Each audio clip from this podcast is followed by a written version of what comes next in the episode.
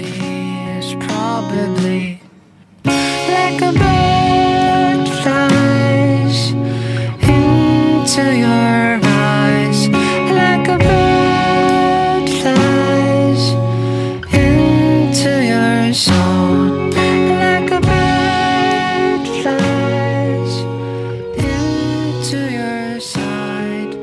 Chapter 7 I was jealous.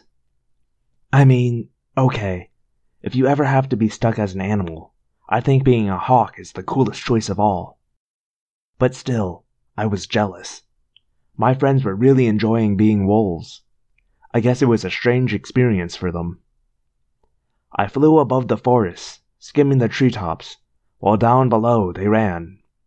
They moved so fast it wasn't always easy for me to keep up.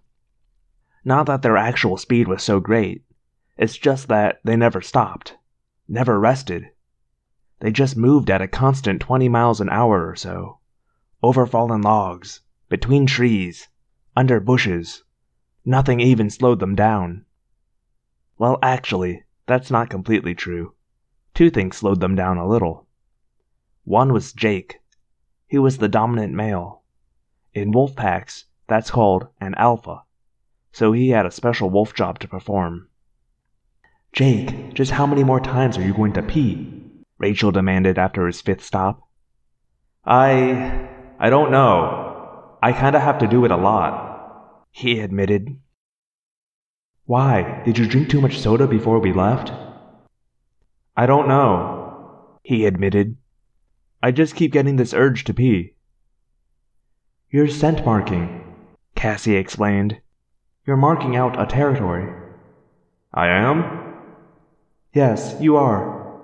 It's normal for a dominant wolf. At least that's what my wolf book said. Although it's a little gross for the rest of us to have to watch. The other thing that slowed them down was when they stopped once and started to howl. It was Jake who started it. It caught everyone by surprise, including Jake himself.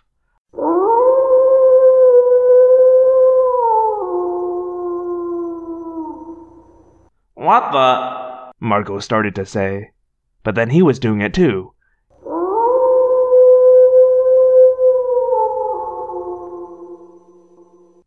Cassie and Rachel weren't far behind.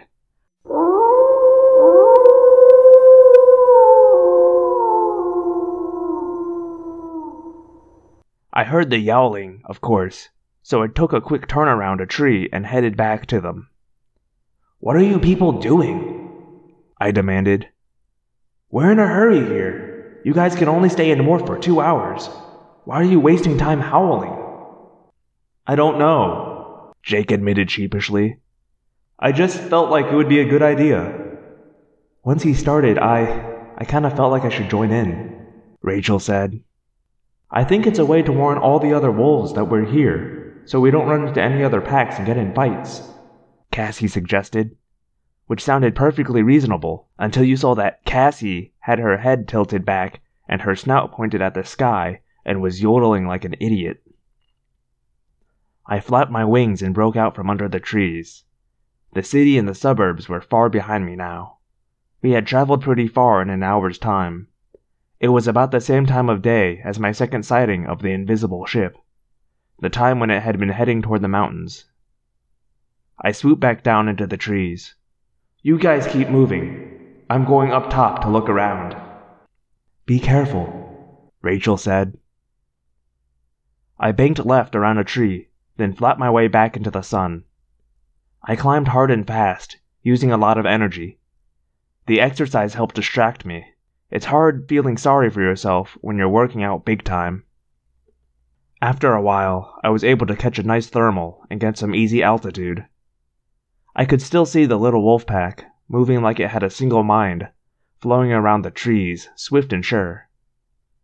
I tried to imagine what it must be like to be a wolf. That amazing sense of smell, the incredible hearing, all that confident power, those ripping teeth, the cool intelligence. Maybe later I would ask Rachel or Jake about it. Then you could ask them what it was like to be human. Maybe they can tell me about that, too. I thought bitterly. Stop it, Tobias. I ordered myself. Stop it. I guess I felt that if I ever started to feel really sorry for myself, I might never stop. I kept a sharp eye out on the sky above, but it was probably still too early for the ship to come. Even if it came, there was no reason to think it kept some kind of schedule. Then, down below, I saw something that caught my attention. There was a convoy of trucks and jeeps moving along a narrow, snaking dirt road. Maybe five vehicles. They had the markings of the Park Service, but they seemed to be in a big hurry. They drove to a lake I had just glimpsed up ahead. By the shore of the lake, they pulled off the road.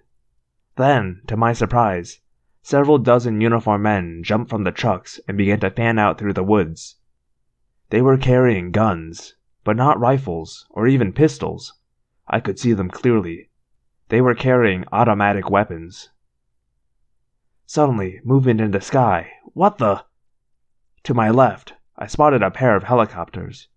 They zipped just inches above the trees. They began to circle the lake. These also had Park Service markings. This is all wrong, I told myself. These guys don't act or move like park rangers. These guys move like an army and as I watched, half a dozen of the armed men surrounded a small patch of bright yellow. It was a tent. Two people, they looked like college types, were cooking over a little fire outside the tent. I could see the expression of total amazement and fear when they suddenly realized they were surrounded by six men with automatic weapons. The two campers were marched back into the nearest truck and driven away at high speed. I don't know what the story the two campers were told, Maybe the park rangers told them there was a dangerous fugitive in the area. Or maybe they said there was a forest fire. I don't know. I just know those two campers were out of there before they knew I hit them. The two choppers circled the lake. Then they landed in a small clearing at the far side of the lake at the same time. It was more than a mile away, far even for my hawk's eyes and the slanting light of the afternoon but I could still see what came out of those helicopters. Out they leapt, one after another. Seven feet tall, the most dangerous looking creatures you'll ever want to see. Foot long razor sharp blades raked forward from their snake heads. More blades at their elbows, wrists, and knees. Feet like Tyrannosaurus rex. The shock troops of the Yeerks. Hork-Bajir warriors. Chapter 8 Hork-Bajir!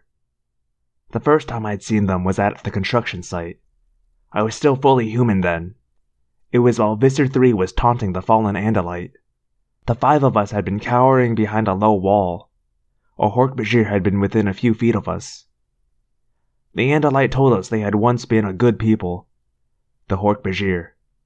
That despite their fearsome appearances, they were a gentle race. But the Hork-Bajir were all controllers now.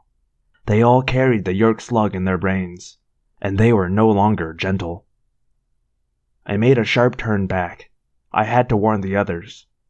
I passed over a group of the park rangers and swooped low enough to read one man's watch. My friends had been in morph for more than an hour. Great. Low on time, and the Hork-Bajir are here. I soon spotted the wolf pack, still trotting along resolutely, never tiring pausing only for Jake to pee. I dived toward them. Just over their heads, I pulled up suddenly.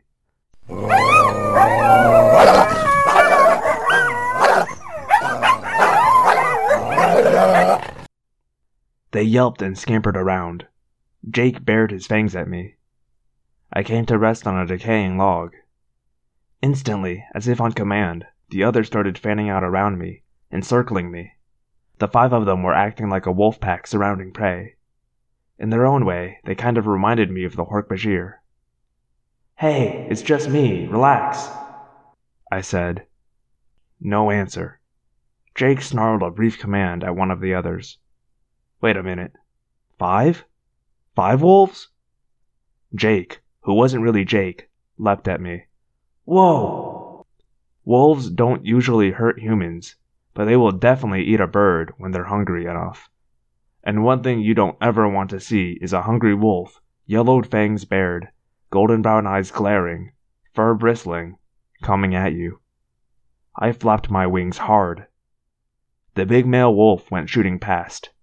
Barely. but the rest were all around me. I flapped again and got airborne, but just a few inches. I was skimming wildly over the pine needle carpet, flapping for all I was worth, with five determined wolves hot on my tail. Swoom! I caught the tiniest headwind, but it was all I needed. I was up, up and out of there, while the wolves yowled and snapped their powerful jaws in frustration below me. Ten minutes later, I found a second wolf pack. This time, I counted four wolves. Still, I was cautious. Is that you guys? Who else would it be? Marco asked. Don't ask, I said. Look, we have trouble. I flopped down to a low branch and rested my wings.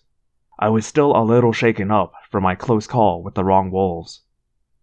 There's a lake just a little way ahead. It's crawling with park rangers who aren't really park rangers. Yeah, I thought I smelled water. And humans, Cassie said. How do you know they aren't real park rangers? Jake asked. Because real park rangers don't carry machine guns, I said. Plus, they don't hang around with Hork Bajir. Hork Bajir? Cassie asked shakily. You're sure? Oh, yeah, I said. It's kind of hard to confuse them with anything else. The park rangers are clearing out the area around the lake. They hustled some campers out of there real fast, at gunpoint. Hork Bajir, Marco said with distaste. I really don't like those guys. Rachel asked, This lake, is it in the same direction as your big invisible ship was moving? It's in a perfectly straight line, I said. Whatever that ship was, I'd bet anything it was heading for that lake. And judging by the way you say these park ranger controllers and Hork Bajir are acting, it's on its way again, Marco said thoughtfully. I'll tell you one thing, I said. These guys all looked like they'd done this many times before. You know what I mean? Like this was a real common routine. They had it down. We don't have a lot of time left in Morph, Jake said, but it would be a shame to miss the chance to find out what this is all about. I say go for it, Rachel said. You always say go for it, Marco muttered. If just once you would say, hey, let's not do this, it would make me so happy. You have about 40 minutes left, I told them. The lake is about five minutes away. Okay, let's go, but in and out fast, Jake warned. Just enough to see what's going on. They took off, with Jake in the lead. Remember, act like wolves.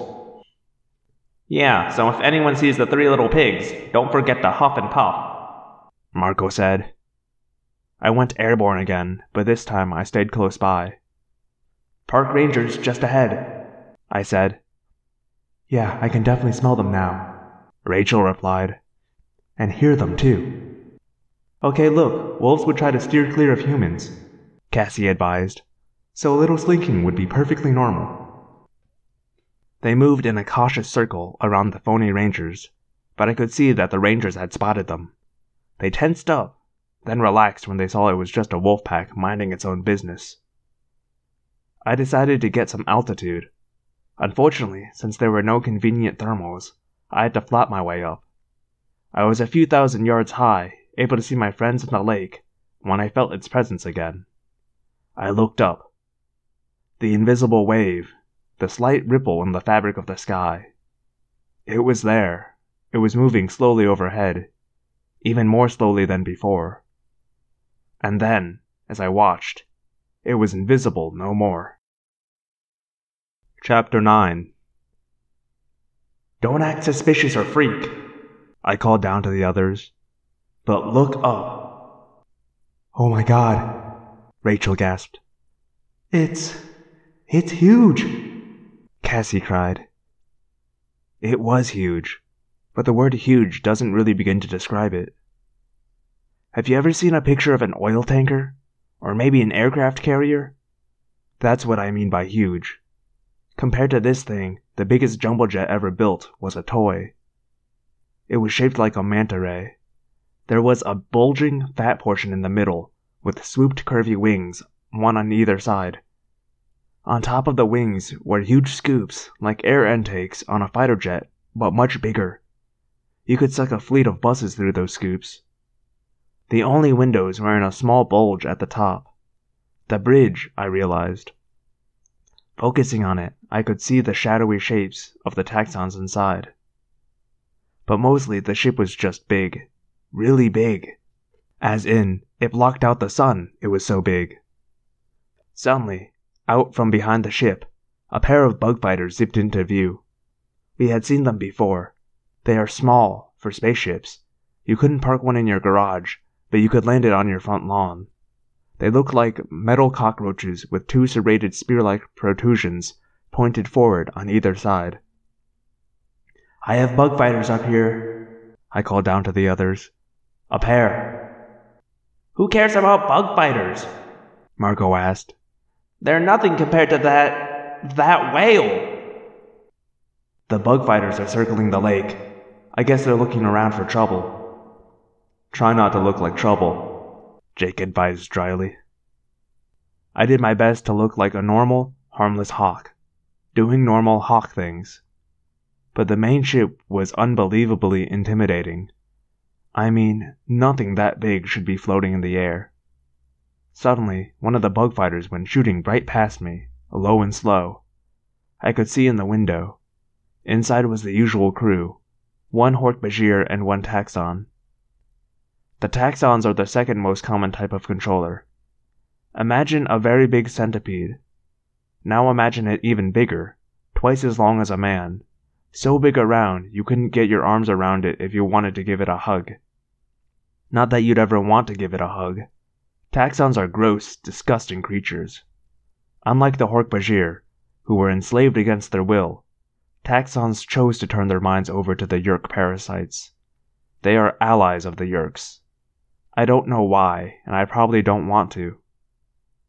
The bug fighter shot past, not interested in me. The huge main ship sank slowly down toward the surface of the lake. Are you guys seeing this? It looks like it's going to land on the lake. Are we seeing it? No. We've totally missed the fact that a spaceship the size of a Delaware is hovering in midair. Marco, of course. It's incredible, Rachel said. Incredible. You know, I hate to be a pessimist, Marco said. But when I look at that thing, I get a bad feeling about our chances. Four hounds and a bird versus a ship the size of Idaho. A minute ago, it was just the size of Delaware, Cassie pointed out mildly. What's it doing here? That's what I want to know, Jake said. They had reached the shore of the lake and were prowling along, looking like wolves should look. But they were also glancing regularly up at the massive ship. I worried a little that some controller, human or Hork-Bajir, would notice that they were paying a little too much attention. You guys, watch how you act. The Yeerks will be looking for any animals that act strangely, I said. They're on the lookout for Andalites who can morph. He's right, Marco agreed. Jake, start peeing on things again. Very funny, Jake said. Then something began to happen. Hey, look! From the belly of the ship, a pipe began to lower into the water, then a second pipe, and a third. They're like straws, Cassie said. They're drinking. I could hear the sucking sound, thousands, maybe millions of gallons of water being sucked up into the ship.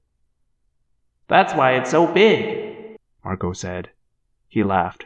Well, well, well. What do we know? We have just discovered that Yeerks have a great big weakness. A weakness? Rachel demanded. You can look at that ship and talk about weaknesses? But I understood what Marco meant. It means they need something, I said. Exactly, Marco said. Those big scoops on the side, I think they're for air. That's why they fly so far through the atmosphere when they come down. They're scooping up oxygen, and now they're sucking up water.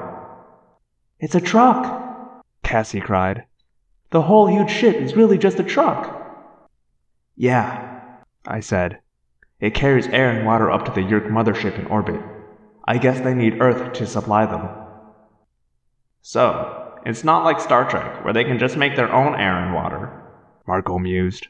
As long as they are up there in orbit, the Yeerks need the planet to supply them with air and water.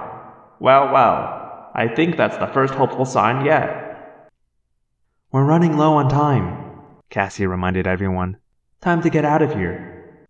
Okay, but everyone be cool about it, Jake advised. We act like we're just sauntering off to go kill a moose, or whatever it is wolves saunter off to do. They drifted back from the shore of the lake. I stayed behind. I no longer have a time limit to worry about. The Yeerk ship was creating a warm updraft, so I spread my wings wide and rode it up. The two bug fighters were still circling low and slow. On the shore all around the lake, the bogus park rangers and the few Hork-Bajir kept up their patrols. Then I saw her. I know to human eyes every hawk looks pretty much alike, but I knew, right away, it was her, the hawk I had freed from the car dealer. She, too, was riding the thermal, a thousand yards higher than me. Without even really thinking about it, I adjusted the angle of my wings and soared up to her. She saw me. I was sure of that. Hawks don't miss much of what goes on around them. She knew I was coming toward her, and she waited. It wasn't even like we were friends. Hawks don't know what friend means, and she certainly didn't feel any gratitude toward me for saving her from captivity. Hawks don't have that sort of emotion either.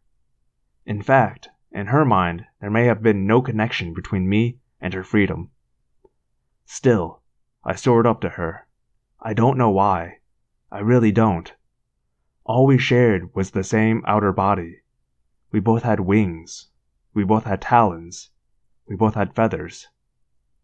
Suddenly, I was afraid. I was afraid of her.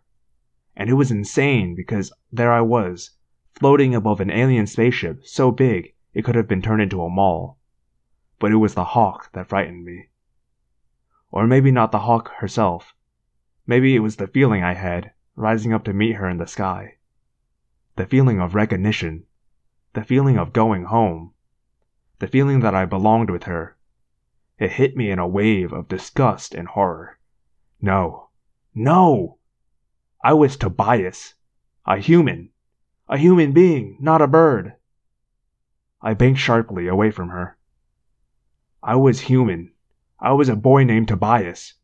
A boy with blonde hair that was always a mess. A boy with human friends, human interests. But part of me kept saying, It's a lie. It's a lie. You are the hawk. The hawk is you. And Tobias is dead. I plummeted toward the ground. I folded my wings back and welcomed the sheer speed. Faster! Faster!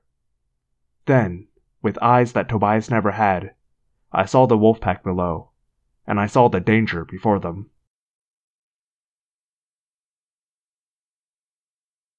Hey, Phantomorphs! Thanks for listening to another episode of Audiomorphs, the Animorphs audio audit, auditory audio experience. And thanks for listening to this chapter, episode of chapters. I'm kind of sleepy. It's my bedtime, so I'm just gonna plow right through this. Um, you can hit listen to more of this podcast at audiomorphs.podbean.com and also on iTunes now. Head over there, give us a review, give us a subscribe, like, all the ratings, all all the good stuff that boosts you know, the things you're supposed to do for podcasts on iTunes. I don't know. Uh, if you want to get in contact with me, you can reach me at audiomorphscast.tumblr.com and audiomorphscast at gmail.com. Alright, I'm gonna go to bed now. Good night, and I'll see you all next week. My name is Daniel, and I know one day the Andalites will come. Until then, we fight.